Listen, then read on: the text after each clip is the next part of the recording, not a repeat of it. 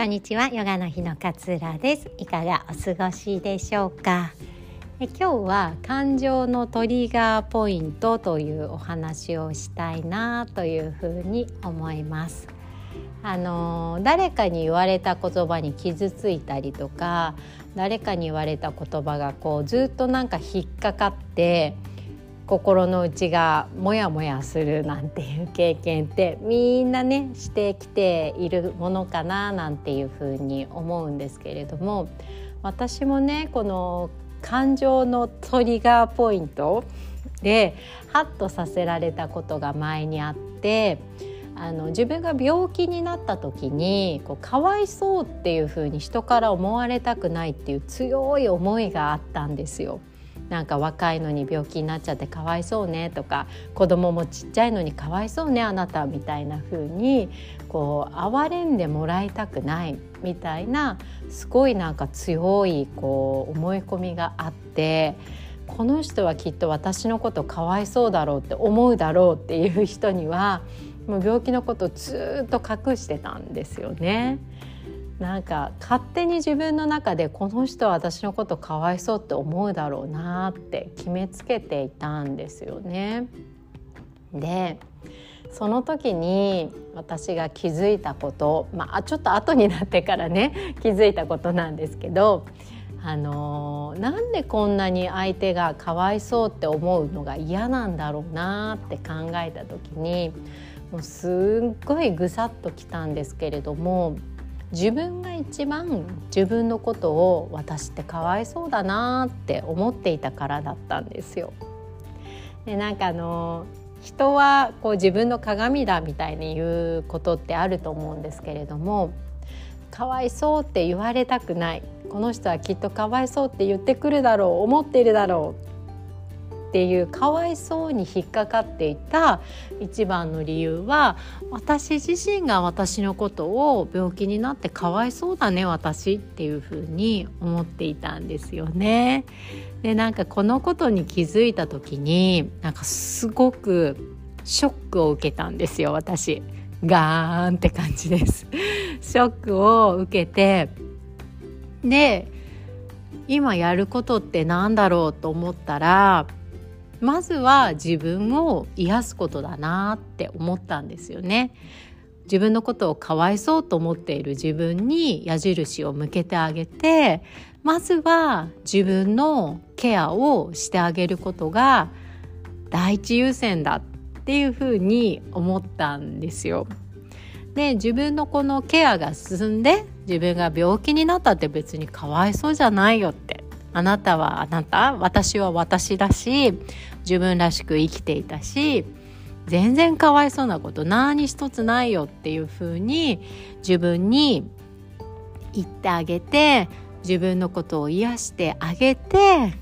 初めて人からかわいそうって言われたくないこの思いがなくなるんだろうなっていうふうに思ったんですよね。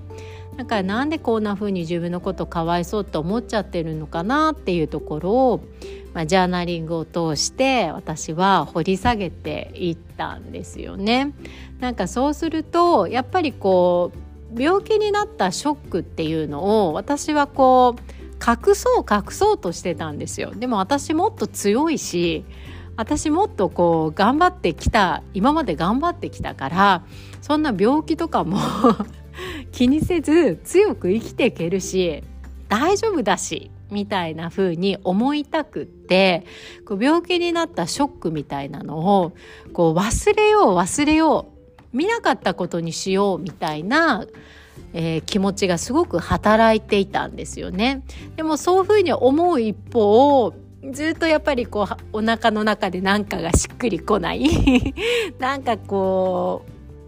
ドローっとしたものが何かあるのは気づいていたんだけれどもなんかそこに向き合うのちょっと怖いなんか暗くなりそうだし嫌だっていうふうに思ってなるべく考えずに前を向こう前を向こうっていう風にしてたんですよね。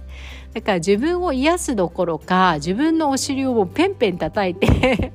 あなたもっと前に進みなさいよもうみたいな風に厳しくしていた。だなっていうふうに思ったんです。だからこんなにかわいそうって言葉は私は引っかかるのかと。思って自分のことをこうかわいそうって思うのってなんかちょっと切ないくないですか？なぜなら頑張ってる自分もいるしいろんなことが起こってもそれを頑張って受け止めようとしている自分もいるのにああかわいそうって自分のこと言ってしまうのってなんかちょっと寂しい行為ですよね。で私はそれを気づいてから私はかわいそうじゃないって思ってその受けた時の病気っていう風に受けた時のショックを癒そうってじゃあこの癒しって何だろうって思った時に、ままず簡単なのは自分が心地いいことをするっていうことかなと思って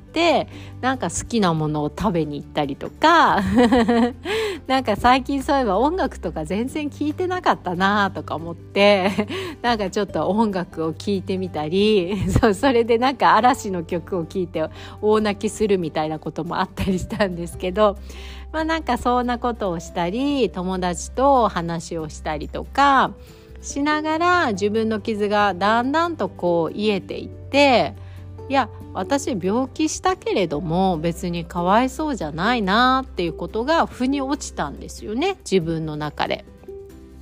そうやって自分のことを癒していく中でそのかわいそうに引っかかるっていうそのトリガーポイントがなくなっていったっていうような、まあ、緩まっていったのかもしれません。まだもしかしたらあるのかもしれないけれども緩まっていったっていうような感覚がありました。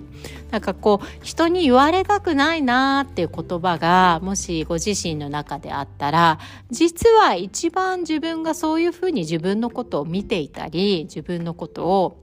思っていたりするじゃないのかななんていうふうに思うんですよね。でそれを気づいた時ってやっぱりすごくショックなんだけれどもでもそれが自分をこう癒すポイント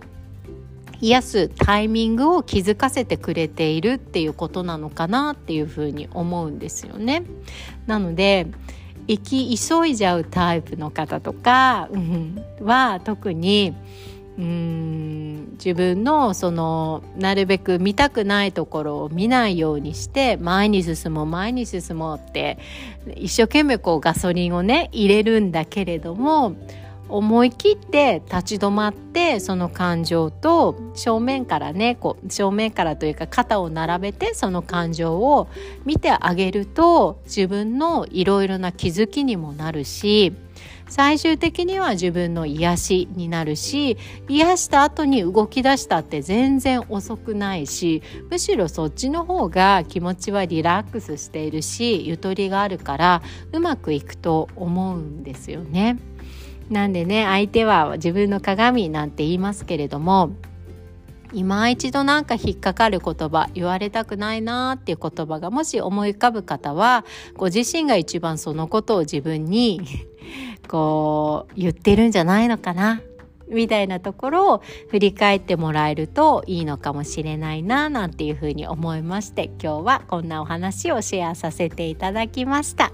いつも聞いてくださりありがとうございます。あのポッドキャストってねこう一方通行の配信にはなるんですけれどもいろいろヨガの日でもね講座等をやらせていただいてポッドキャスト聞いて、えー、それこそねマインドフルネスの指導者養成講座申し込みましたとかっていう方とかジャーナリングの集中講座申し込みましたっていう方とかたくさんいてくださって私はこの一方通行の話が双方になることお互いにこうなることがとってもなんかこう生きがいに感じているんですよね。なんでね、是非あの気になっている方はね、講座等もご検討いただいてお話ししていただけたらとっても喜びます。では、いつも聞いてくださりありがとうございます。今日も良い一日をどうぞお過ごしください。さようなら。